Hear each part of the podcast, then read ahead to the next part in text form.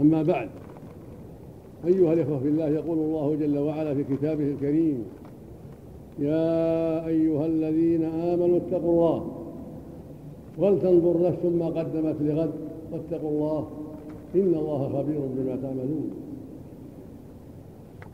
لا تكونوا كالذين نسوا الله فأنساهم أنفسهم أولئك هم الفاسقون.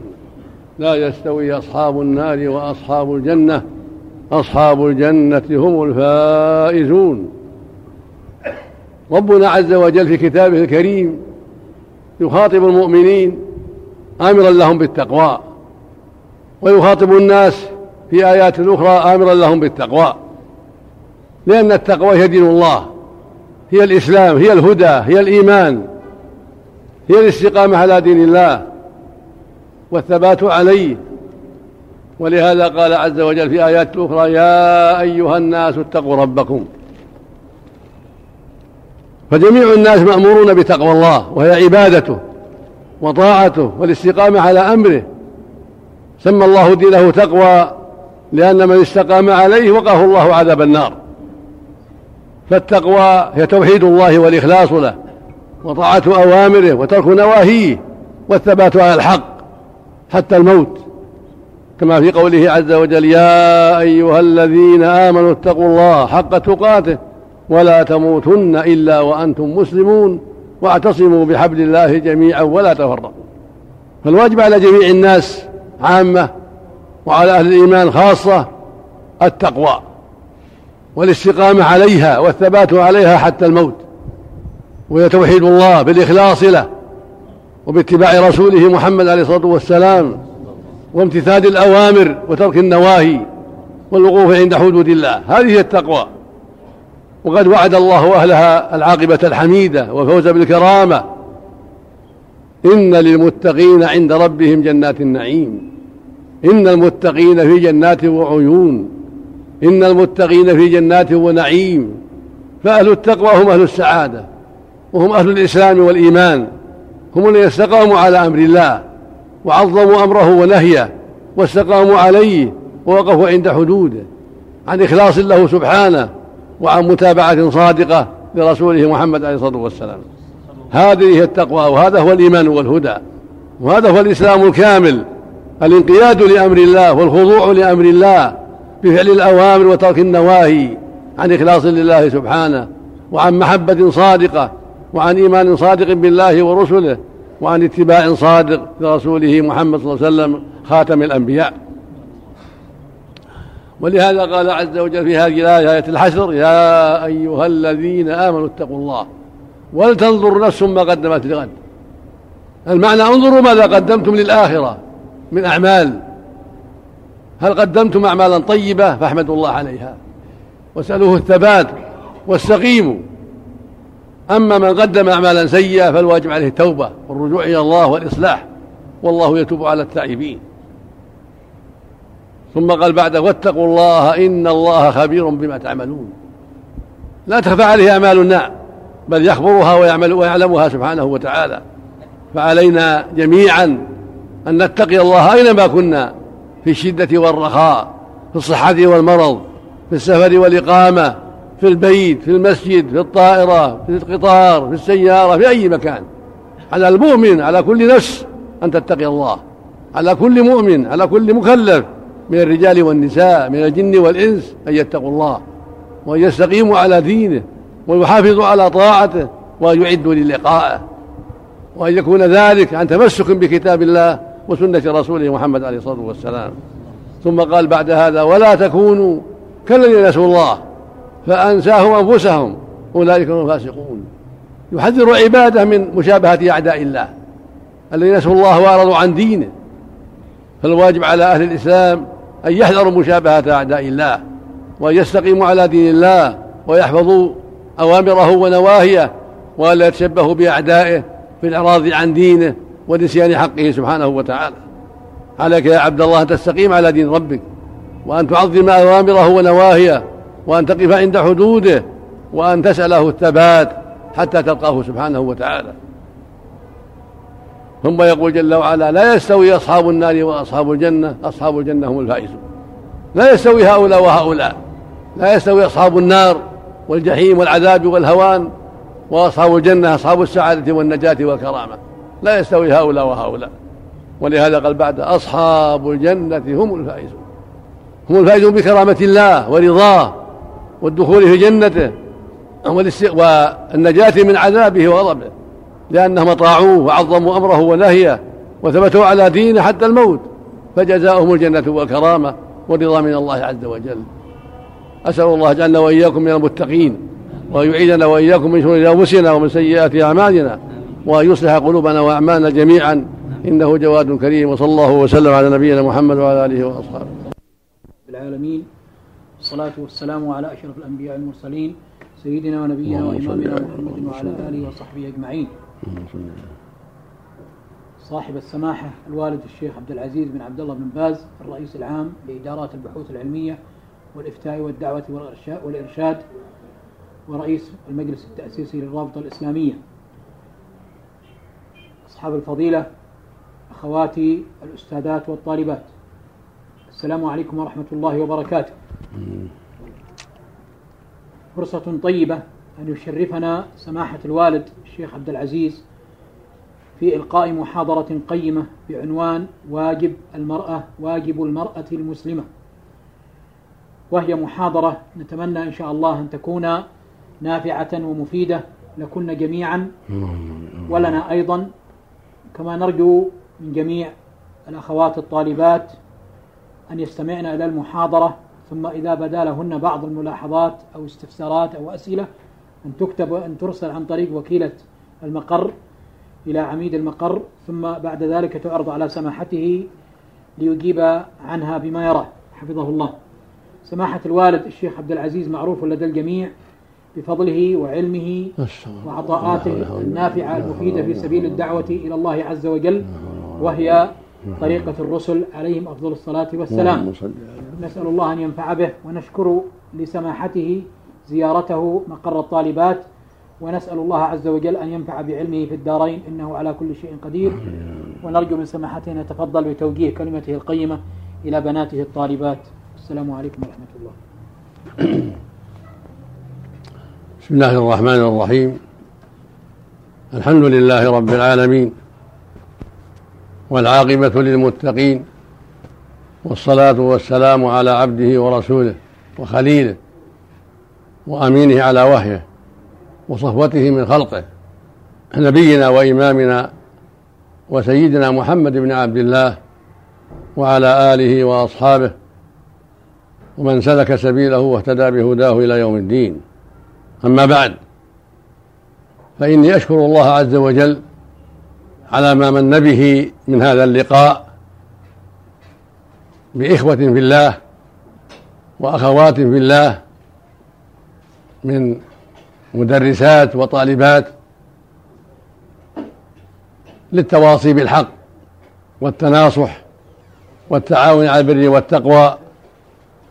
وأسأل الله عز وجل أن يجعله لقاء مباركا وأن يصلح قلوبنا وأعمالنا جميعا. وأن يهدنا صراطه المستقيم وأن يعيدنا من شرور أنفسنا وسيئات أعمالنا وأن ينصر دينه ويعلي كلمته. ثم أشكر إخواني القائمين على شؤون جامعتهم القرى وعلى رأسهم الأخ الكريم معالي مدير الجامعة الدكتور راشد الراجح على دعوتهم لي لهذا لهذا اللقاء وهذا الاجتماع. وأسأل الله أن يبارك في جهودهم ويعينهم على كل خير وأن يجعلهم هداة مهتدين وإيانا إنه جواد كريم. أيها الإخوة في الله أيها الأخوات في الله أيتهن الطالبات. السلام عليكم جميعا ورحمة الله وبركاته. إن واجب المرأة المسلمة هو واجب الرجل المسلم إلا ما خصه الدليل. واجب المرأة توحيد الله وطاعته والاستقامة على أوامره وترك نواهيه والوقوف عند حدوده. وهذا هو واجب الرجل أيضا. فالواجب على الرجال والنساء جميعا متحد إلا ما خصه الدليل وإلا فالأصل أن ما وجب على الرجل وجب على المرأة وما وجب على المرأة وجب على الرجل من صلاة وصوم وزكاة وحج وغير ذلك من شؤون الإسلام إلا ما خصه الدليل بأحد الصنفين.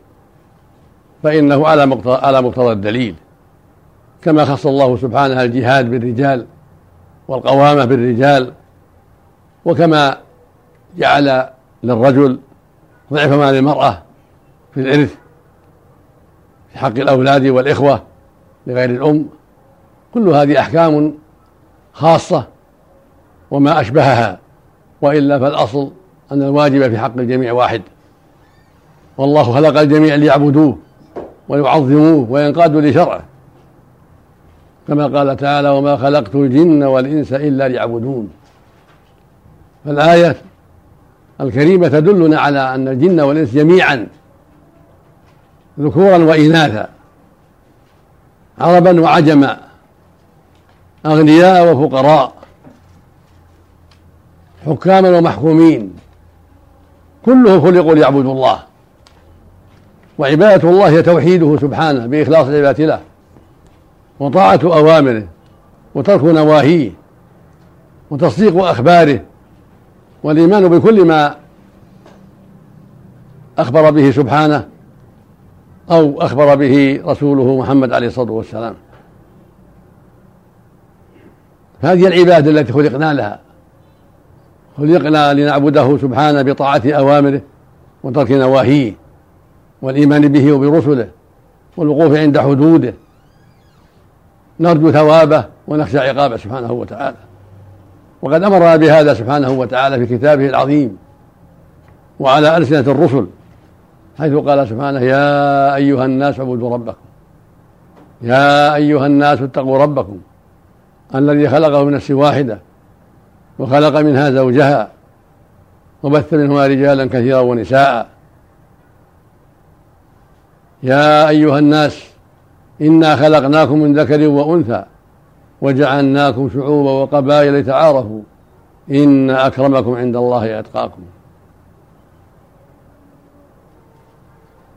إلى غير ذلك من الآيات الدالة على أن الله خلق الجميع ليعبدوه ويتقوه ويعظموا أمره ونهيه سبحانه وتعالى. فالواجب على جميع المكلفين من الرجال والنساء والعرب والعجم والجن والإنس والحكام والمحكومين والأغنياء والفقراء الواجب على الجميع أن يعبدوا الله بطاعة أوامره وترك نواهيه والإخلاص له في العمل والصدق في متابعة رسوله محمد عليه الصلاة والسلام في العقيدة والقول والعمل. وهذا هو الإسلام وهذا هو الإيمان. فإن الإسلام قول وعمل وانقياد لشرع الله وتعظيم لأمره ونهيه وهكذا الإيمان قول وعمل وعقيدة يزيد بالطاعة وينقص بالمعاصي. فالإسلام هو الإيمان والإيمان هو الإسلام عند الإطلاق. إن الدين عند الله الإسلام. ويقول جل وعلا ومن يبتغي غير الإسلام دينا فلن يقبل منه. وهو في الآخرة من الخاسرين.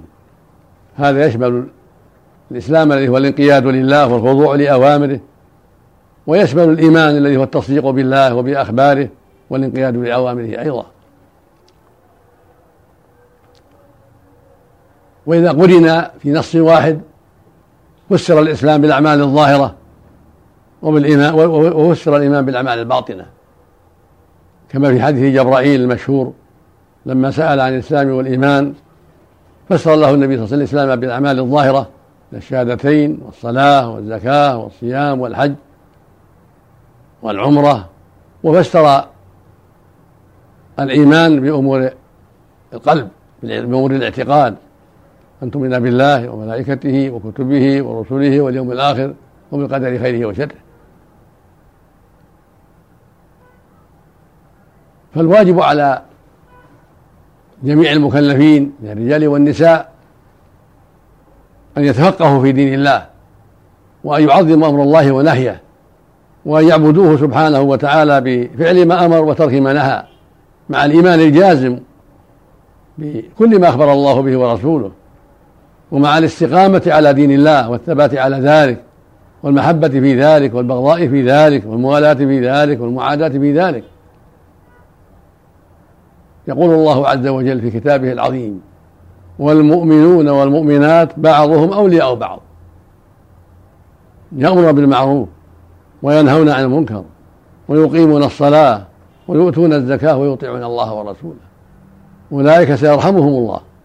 إن الله عزيز حكيم. فأخبر عن واجب المؤمنين والمؤمنات جميعا. قال والمؤمنون والمؤمنات. يعني الذين آمنوا بالله ورسوله وصدقوا أمر الله ورسوله وانقادوا لشرع الله بعضهم أولياء بعض. بعضهم أولياء بعض. يعني كل واحد ولي أخيه في الله وأخته في الله. وكل مؤمنة ولية أخيها في الله وأختها في الله. لا شحناء ولا حقد ولا حسد ولا غيبة ولا نميمة ولا ظلم. يجب على الجميع أن يكونوا متحابين في الله. متعاون بالبر والتقوى. متواصين بالحق والصبر عليه.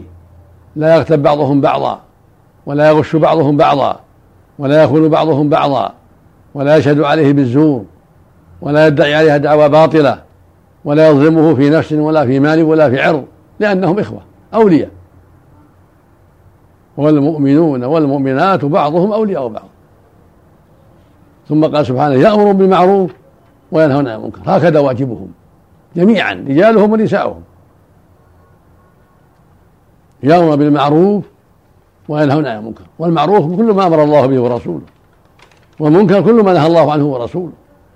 فهكذا الواجب على الرجال والنساء من أهل الإيمان أن يكونوا أولياء متحابين في الله متواصين بالحق والصبر عليه متعاونين بالبر والتقوى وان يامروا بالمعروف وينهوا عن المنكر. أينما كانوا. ليس خاصا بالرجال دون النساء ولا بالنساء دون الرجال بل عام. والمؤمن يأمر بالمعروف وينهى عن المنكر والمؤمن كذلك. أينما كان. وهكذا يقيمون الصلاة ويؤتون الزكاة كلهم. فرض الله عليهم إقامة إقامة الصلاة وإيتاء الزكاة. ثم قال بعده ويطيعون الله ورسوله. هذا واجب الجميع طاعة الله ورسوله في كل شيء. وهذه الآية من أجمع الآيات من سورة براءة. ثم قال بعده أولئك سيرحمهم الله. يعني أولئك الذين هذه صفاتهم سيرحمهم الله بتوفيقهم وتثبيتهم على الحق وبإدخالهم الجنة وإن جاءهم من النار يوم القيامة. بسبب هذه الأعمال الطيبة وهي كونهم أولياء وكونهم يأمرون بالمعروف وينهون عن المنكر ويقيمون الصلاة ويؤتون الزكاة ويطيعون الله ورسوله. بهذه الأعمال الطيبة الصالحة وعدهم الله الرحمة التي منها الجنة والكرامة والسعادة في الدنيا والآخرة.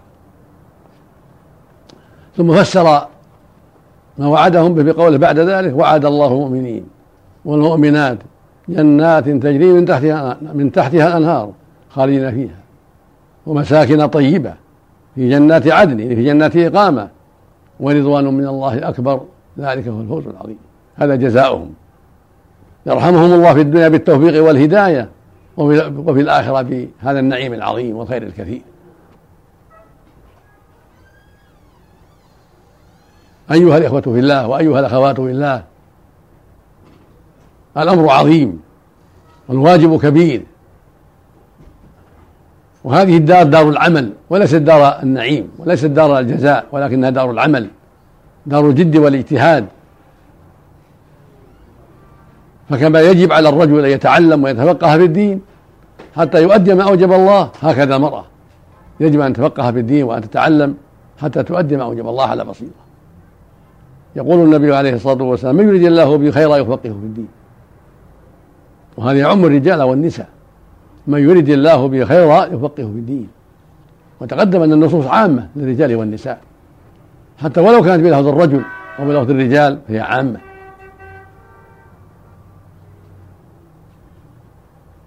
فمن علامات التوفيق وأن الله أراد بالعبد خيرا سواء كان رجل أو امرأة يتفقه في دين الله وأن يتبصر ويتعلم. ومن علامات الخذلان وعدم التوفيق الإعراض عن العلم وعدم التفقه في الدين وعدم التعلم. ويقول عليه الصلاة والسلام من سلك طريقا يلتمس فيه علما سهل الله له به طريق إلى الجنة. وهذا يعم الرجال والنساء جميعا. وطلب العلم والتفقه في الدين والعناية بالقرآن الكريم وبالسنة المطهرة هذه طرق العلم. فمن سلك هذه هذا الطريق فقد سلك طريقا يوصله إلى الجنة والكرامة. وذلك هو الطريق أيضا إلى الفقه في دين الله. والدليل على أن الله أراد بالعبد خيرا. فالواجب على جميع الرجال والنساء التفقه في الدين والتبصر والتعلم حتى يعلم الرجل والمرأة ما وجب الله عليهما وما حرم عليهما وحتى يعبد المولى سبحانه على بصيرة على علم وعلى هدى. وكما أن التعلم والتفقه في الدين أمر لازم للجميع.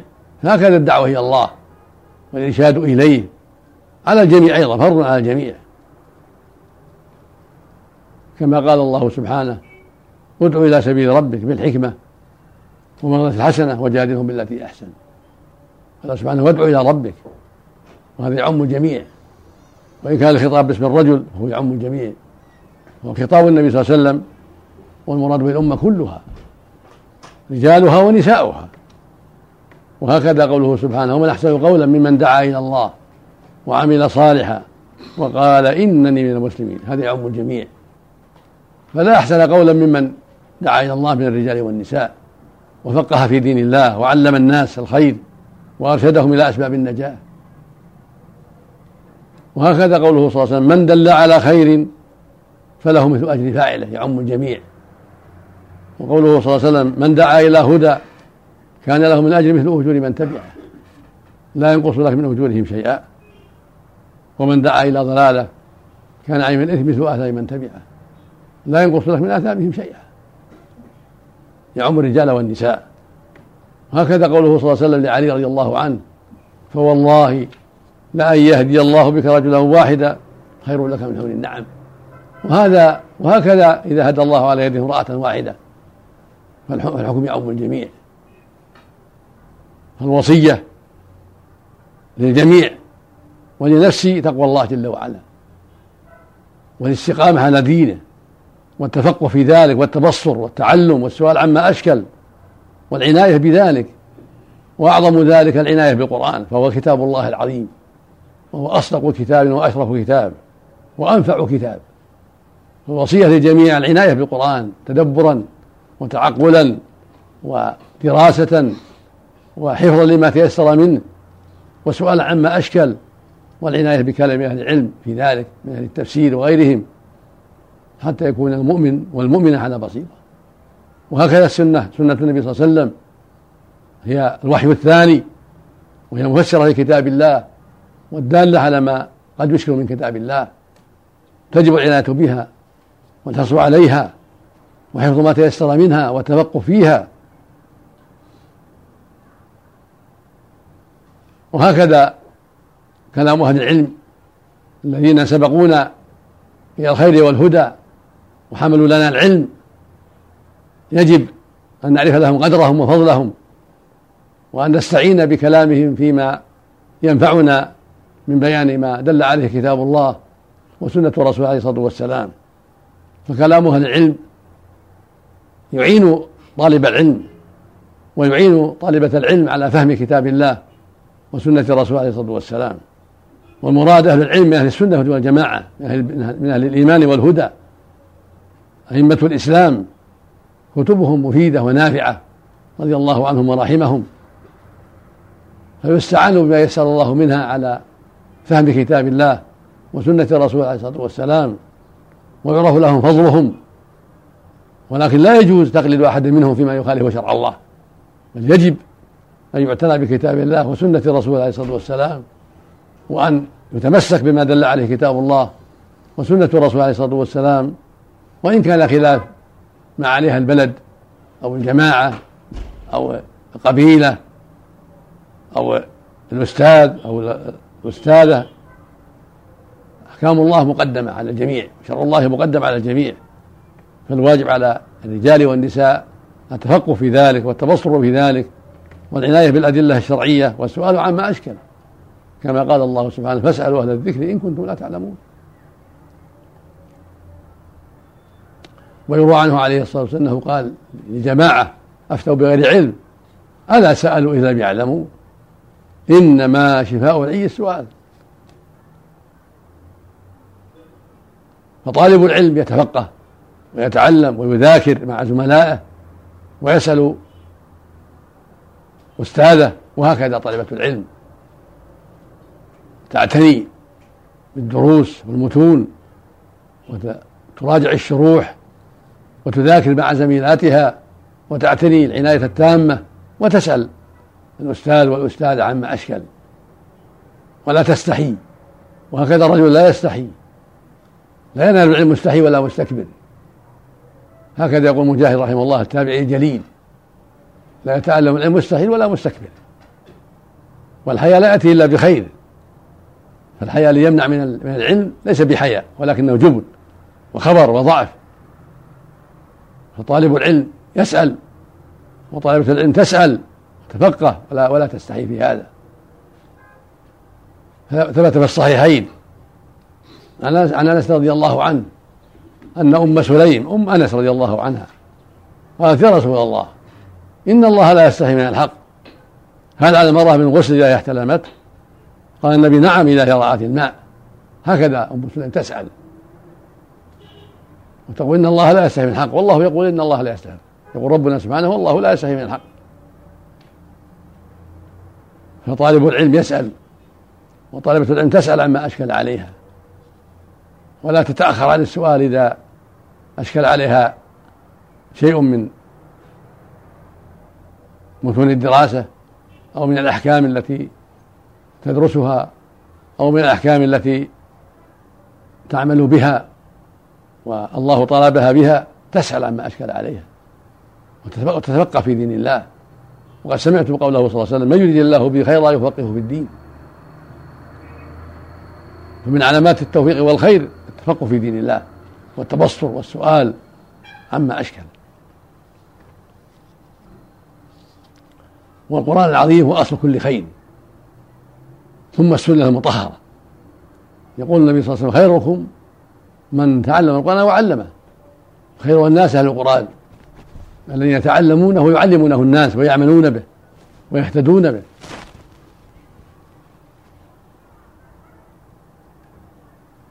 فعلى المدرسة أن تعنى بالطالبة وتوجيهها وإرشادها إلى الخير وعلى الطالبة أن تعنى بالتفقه والتفهم والإصغاء والعناية والإقبال على العلم وحفظ الوقت والمذاكرة. في وقت فراغها ومع زميلاتها حتى تستفيد وحتى تزول إشكالات كثيرة من غير حاجة إلى سؤال المدرسة والمدرس. فإن المذاكرة فيها خير عظيم ومصالح جمة. وإذا بقي إشكال سألت الأستاذ وسألت المدرسة وسألت وسألت العلم من طريق الكتابة من طريق الهاتف فاسألوا أهل الذكر إن كنتم لا تعلمون.